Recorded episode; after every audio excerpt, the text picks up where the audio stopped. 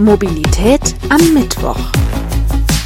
Der ADAC-Podcast zur Zukunft der Mobilität. Ich bin Alexander Schnaas. Hallo. Das Jahr 2020 sollte das Jahr des E-Autos werden. Doch das von der Bundesregierung 2008 beschlossene Ziel, bis zu diesem Jahr eine Million Elektrofahrzeuge auf den Straßen zu haben, wurde verfehlt. Ein Blick auf die Zahlen zeigt nun allerdings, dass in diesem Jahr ein Aufwärtstrend zu erkennen ist. Das Elektroauto schält sich als Gewinner auf dem Automarkt während der Corona-Krise hervor. Um die Klimaschutzziele im Verkehr erreichen zu können, muss der Verkehrssektor seine Treibhausemissionen bis 2030 um rund 40 Prozent gegenüber 1990 verringern. Hier kommt dem Elektroauto auch eine entscheidende Rolle zu. Immer mehr Autohersteller setzen daher auf die Elektromobilität. Eine Großoffensive kommt nun von Volkswagen. Volkswagen will mit dem ID3 eine neue Ära prägen und den E-Automarkt aufmischen. Das E-Auto liegt mit einem Grundpreis von 39.000 Euro zwar schon relativ weit oben, insbesondere im Vergleich zu Autos mit einem klassischen Verbrennermotor, doch bei einer Vollkostenrechnung, welche den Kaufpreis, die Fix-, Betriebs- und Wartungskosten sowie den Werteverlust mit einbezieht, schneidet der ID3 besser ab als vergleichbare VW-Modelle mit konventionellem Antrieb. In dieser Gesamtkostenrechnung kommt der ID3 auf 41,6 Cent pro Kilometer. Zum Vergleich, bei einem vergleichbaren Dieselmodell, dem VW Golf, kommt ein Kilometer Fahrt auf 58,8 Cent. Und auch im Vergleich zu anderen E-Auto-Modellen kommt der ID3 recht günstig weg. Als eine Form der alternativen Antriebe liegt der Nutzen von E-Mobilität nahe. Auf dem ersten Blick klingt auch alles gut. Sie sind klimafreundlich, leise und modern. Doch trotz allem hat das E-Auto in Deutschland einen schweren Stand. Kritisiert werden vor allem die geringe Reichweite oder die undurchsichtige Ladestruktur. Sind Elektroautos die Zukunft? Haben wir genug Ladekapazitäten? Über diese und noch weitere Fragen möchte ich in der heutigen Episode sprechen. Dafür habe ich mir unseren Experten in Sachen E-Autos eingeladen, Dr. Christian Buric. Er ist für unsere wirtschaftlichen Aktivitäten in der E-Mobilität zuständig. Hallo Christian, vielen Dank, dass du heute hier bist. Hallo, danke für die Einladung. Sehr gerne. Ja, E-Auto. Ich bin letzte Woche tatsächlich das erste Mal mit einem E-Auto gefahren und ich muss sagen, so wenn man dies Jaulen des Motors nicht hört, sondern man einfach smooth losfährt, das fühlt sich richtig gut an. Wie geht's dir? Du bist ja auch wahrscheinlich schon sehr oft mit E-Autos gefahren. Ja, ich bin oft mit E-Autos gefahren und und äh, man hat einfach ein gutes Gefühl und äh, dieses Dahingleiten und auch das Beschleunigungsgefühl, das ist ja oft beschrieben worden und das äh, macht schon einen Unterschied. Und äh, es gibt sogar in äh, Communities von Elektromobilisten äh, so die Meinung, wenn man einmal ein Elektroauto gefahren ist, dann kommt es einem so vor, wenn man Verbrenner fährt, als ob der irgendwie kaputt wäre, weil eben dieses, der, diese, diese Reaktion äh, des Motors sind zeitweise, also ein kleines Zeitfenster braucht und das, und das fällt Elektromobilisten auf, dass das eben überhaupt da ist, weil beim Elektroauto ist es eben nicht da. Mhm auch wenn ich jetzt so auf die Straßen gucke, ich habe das Gefühl, so langsam sind auch immer mehr Elektroautos unterwegs. Man erkennt sie ja auch oft. Sie sind ja dann auch wirklich äh, futuristisch gestaltet teilweise. Erleben wir langsam so einen kleinen Kulturwandel, dass das Elektroauto vor allem im urbanen Stadtverkehr immer wichtiger wird, weil sich die Leute denken, okay, ich bin umweltbewusst unterwegs und ähm, tu was tu was für die Umwelt wirklich damit? Also ich glaube, einen Kulturwandel erleben wir nicht. Das braucht länger. Aber es gibt natürlich einen äh, Kulturwandel äh, für den Einzelnen, wenn er sich ein Elektroauto kauft oder liest, äh, nämlich dass er einfach merkt, ähm, wenn ich damit unterwegs bin, muss ich planen, muss Strecken planen, vor allem wenn ich weiter weitere Strecken unterwegs bin. Ich brauche mhm. einen Plan A, brauche einen Plan B man muss ein bisschen, ich sage immer, entschleunigt, beschleunigt fahren, ne? weil man, man hat, es kann natürlich während des Fahrens sehr gut beschleunigen und es macht auch Spaß, aber insgesamt ist man natürlich schon entschleunigt unterwegs, also einfach mal schnell äh, mit dem Elektroauto nach Sizilien, das äh, geht mhm. natürlich nicht, ja, da muss man unterwegs anhalten, vielleicht sogar öfters und vielleicht sogar übernachten und sich ein paar äh, Sehenswürdigkeiten anschauen. Was dann ja auch ein Erlebnis planen. sein Ja, das kann auch ein Erlebnis. Das ist eine andere Art von Fahren und ich sage immer, es ist vielleicht für die Generation so äh, vor mir, die äh, über den Brenner mit dem Käfer gefahren ist und die irgendwie ans Meer, wenn sie nach Italien gefahren sind, halt irgendwo in Österreich oder so übernachten mussten. Das ist vielleicht jetzt auch wieder der Fall. Mhm. Die Bundesregierung hat 2008 das Ziel beschlossen, dass wir in diesem Jahr eine Million Elektrofahrzeuge auf den Straßen haben. Das haben wir jetzt nicht, aber ein kleiner Durchbruch lässt sich jetzt trotzdem erkennen. Die Corona-Krise an sich hat die Autobranche natürlich schwer getroffen. Da sind auch zwischen Januar und Juli die Verkaufszahlen deutlich zurückgegangen.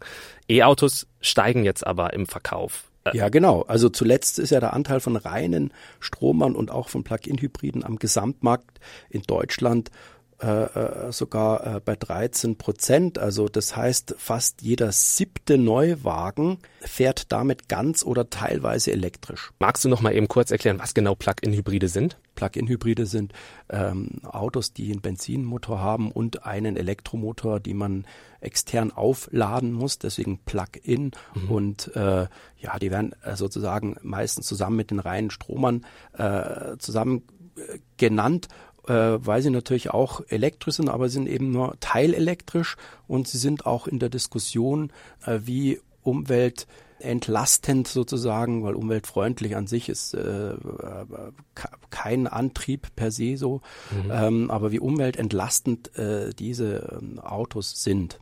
Ja, E-Autos und Plug-in-Hybride sind natürlich wichtig, auch um diesen CO2-Flottengrenzwert, der von der EU beschlossen wurde, von maximal 95 Gramm CO2-Ausstoß zu erreichen. Wo stehen wir denn im europäischen Vergleich?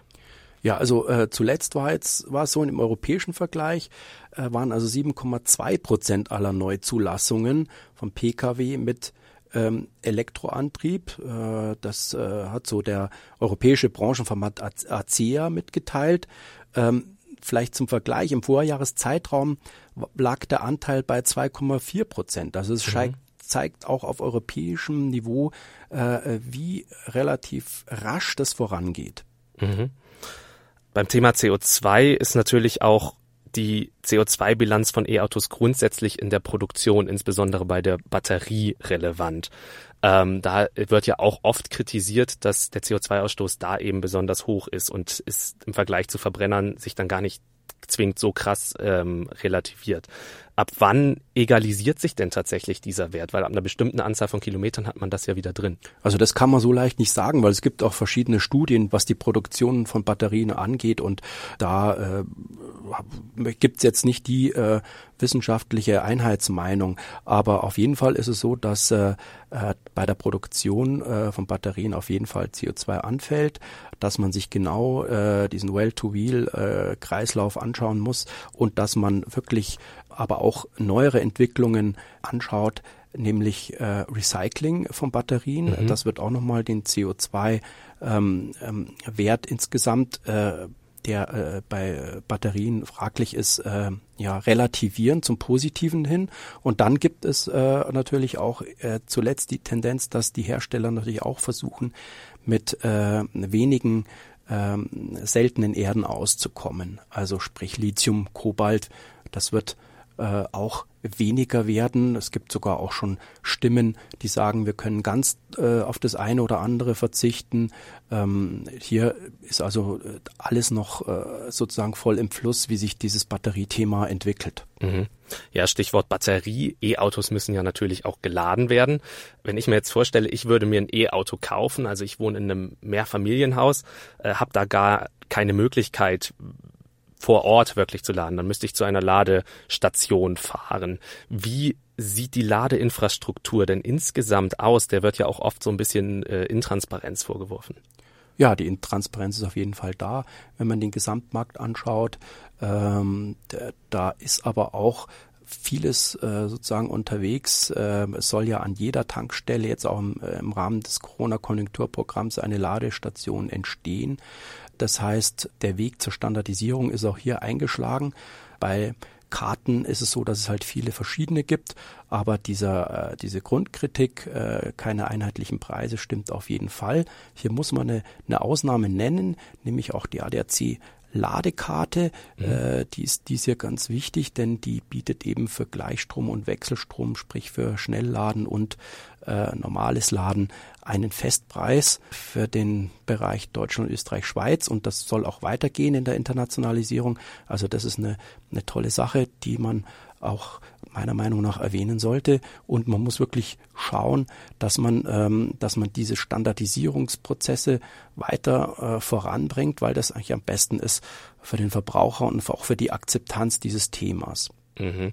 Also brauchen wir wirklich an vielen Orten Lademöglichkeiten, an Tankstellen, äh, an öffentlichen Plätzen, dass wir da verschiedene Spots haben, wo man die Autos laden kann. Ja. Und auch im Mietbereich. Also im, du hast ja erwähnt, dass das also das Miet- und Wohnrecht mhm. ist auch gerade ähm, dabei, sich zu ändern, dass eben auch man als normaler Mieter in seiner Tiefgarage ähm, äh, das Recht bekommt, eine Wallbox sich äh, installieren äh, zu lassen oder mit zu installieren. Ähm, das, das wird auch kommen, dass das leichter möglich ist mhm. als jetzt. Nun gibt's ja aber nicht in jedem Haus eine Tiefgarage, also müsste man ja auch in Vierteln an sich dann für so Spots sorgen, wo wirklich die Möglichkeit besteht. Selbstverständlich. Und auch in Privathäusern oder im äh, Privatwohnimmobilie, mhm. wo eine Garage dabei ist, kann sich natürlich jeder äh, eine Wallbox äh, reinhängen, der das will. Ja, wir bleiben mal eben beim Thema Laden. Da, da ist ja auch ein großes Stichwort immer die Reichweite, die ein Auto dann, ein E-Auto zurücklegen kann. Für wen lohnt sich denn so ein E-Auto letztendlich? Ja, also eigentlich muss man sich wirklich selbst hinterfragen, äh, äh, welches Mobilitätsprofil man hat. Und wenn man in Stadt und Umland hauptsächlich unterwegs ist, wie ganz viele Menschen, dann ähm, passt so ein Elektroauto, äh, ja, und man kann sich natürlich anschauen, äh, welche Batteriekapazität, sprich auch Reichweite man so braucht, äh, täglich in die Arbeit und so weiter. Und äh, da ist, äh, würde ich mal sagen, für die meisten das Elektroauto schon heute durchaus eine Option. Mhm. Äh, man muss halt sich ein bisschen aus der Komfortzone herausbewegen, offen sein für das Thema und zu gucken eben auch, äh, wie gesagt, wie ist mein, mein Profil und äh, man darf eigentlich auch keine Angst haben vor dieser neuen Technologie, denn ähm, das ist die Zukunft und da wird's hingehen. Mhm. Ja, und es kommt dann auch wirklich auf den Nutzen an, ja, letztendlich. Also wenn ich mir ein E-Auto hole und es nur für den Einkauf äh, nutze, reichen, ich habe es gesehen, es gibt ja oft auch schon so, so kleine E-Flitzer, so, so ganz kleine Modelle, die dann eventuell in Frage kommen. Also diesen natürlich ist die, die Bandbreite an möglichen Modellen, die in Frage kommen, natürlich auch Richtig. sehr vielseitig. Richtig. Und auch wenn, gesagt, äh, es wird ja immer so gesagt, ja, damit kann ich nicht in Urlaub fahren. Hm. Das auch da äh, wird sich einiges ändern mit Schnelllader. Die Schnelllader werden mehr, ähm, die Preisstruktur wird standardisiert werden, man wird äh, ja im besten Fall dann mal wie jetzt bei Benzin und Diesel auch ähm, das gibt es auch zum Beispiel schon teilweise, dass man eben schon auch den Strompreis angezeigt bekommt mhm. an der Tanke, sage ich mal. Und ähm, da wird es hingehen. Und wenn man äh, wirklich weit wegfährt, wie zum Beispiel, ja, ich will nach äh, Sardinien oder Sizilien fahren und äh, da habe ich am Elektroauto, dann kann man sich immer noch ähm, äh, in der Zeit einen Verbrenner mieten und mit dem mhm. fahren. Oder man kann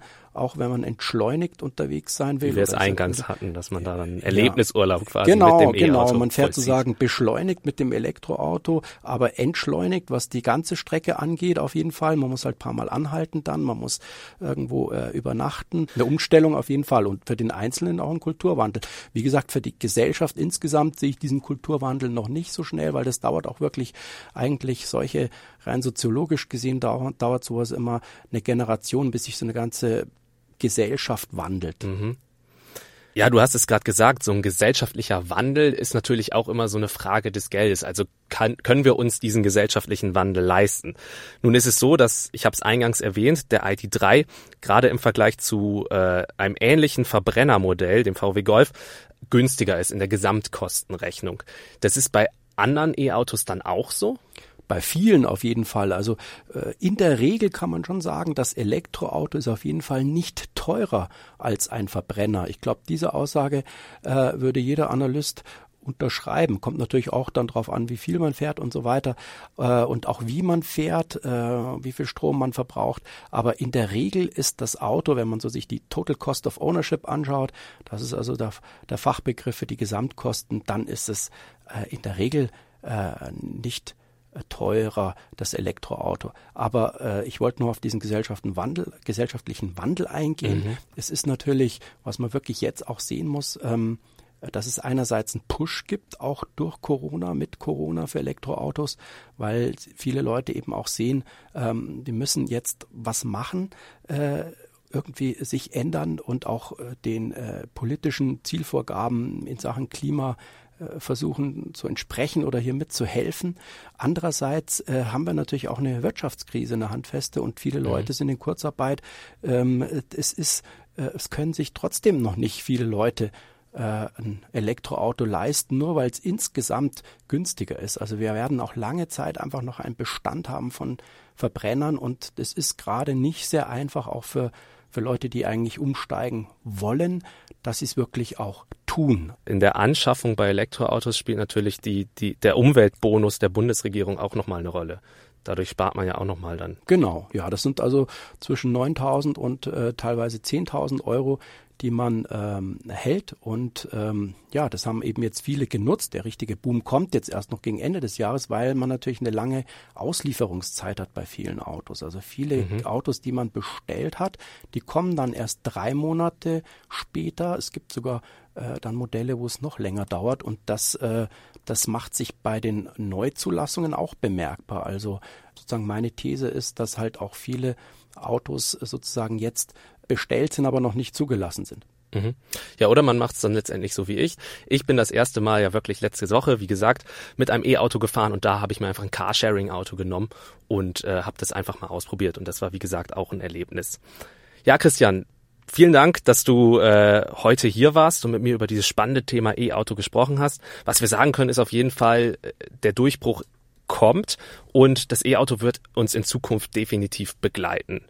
Jetzt am Ende möchte ich dir noch fünf Fragen stellen. Das mache ich mit jedem meiner Gäste. Da einfach mal kurz mit zwei, drei Sätzen drauf antworten, ähm, um so einen persönlichen Einblick nochmal zu bekommen. Würdest du dich in ein autonomes Auto setzen? Ja, würde ich gern machen, aber ich persönlich äh, eben nur zum Ausprobieren. Ich persönlich bin beim autonomen Fahren gespalten, weil ich habe auch schon äh, hier teilautonomes Fahren ausprobiert und fühle mich da äh, nicht ganz so wohl, muss ich ehrlich sagen. Aber vielleicht ist das auch eine Gewöhnungssache. Also ich hatte zum Beispiel die Möglichkeit, Tesla und seine Funktion ausprobieren und ich äh, mir ist das äh, mir ist der zu nah an die anderen Autos rangegangen. Andere hatten da wiederum kein Problem, die das Auto getestet haben. Mhm. Aber ähm, für mich persönlich war es so äh, kein so gutes Gefühl. Aber ist wie gesagt subjektiv. Ja, auf jeden Fall. Ähm, was war dein prägendstes Mobilitätserlebnis? Mein prägendstes Mobilitätserlebnis, muss ich ganz ehrlich sagen, war vor jetzt genau sieben Jahren. Da bin ich für das ADAC Reisemagazin äh, zum Geburtsort von Nikola Tesla, dem Namensgeber von Tesla, gefahren. Und zwar mit mhm. dem Tesla, der damals äh, aktuell rauskam in Deutschland, das Model S. Und das mhm. war einfach super, weil es war einfach ein Pioniererlebnis. Äh, und ich habe die Leute hier im Haus wissen es schon, weil ich immer, immer wieder gern von dieser Geschichte und begeistert und leidenschaftlich von dieser Geschichte erzähle. Damals muss man sich vorstellen, es gab keine Ladestation und ich habe vom Campingplatz bis zum Yachthafen äh, bis äh, Supermarkt Rampen früh um sechs, wo es Starkstrom gibt, am Skilift und sonst wo äh, äh, geladen. Insofern war das wirklich äh, einfach ein, das wird für mich immer das einschneidendste Erlebnis sein. Mhm. Wie viele Kilometer hat der Tesla damals zurücklegen können? Der ist schon damals 400 Kilometer weit ja. gekommen. Kommt halt immer drauf an, wenn man ein bisschen schneller fährt. Ähm, ich bin schnell gefahren, dann nicht ganz so okay. lang. Glaubst du, dass wir Flugtaxis noch erleben werden? Also du bestimmt. Ich weiß es nicht. Ähm, auch bei Flugtaxis bin ich persönlich äh, der Meinung, dass es äh, wichtigere Einsätze für Drohnen, bemannte Drohnen und, und Elektrohubschrauber gibt, äh, zum Beispiel in der Rettung.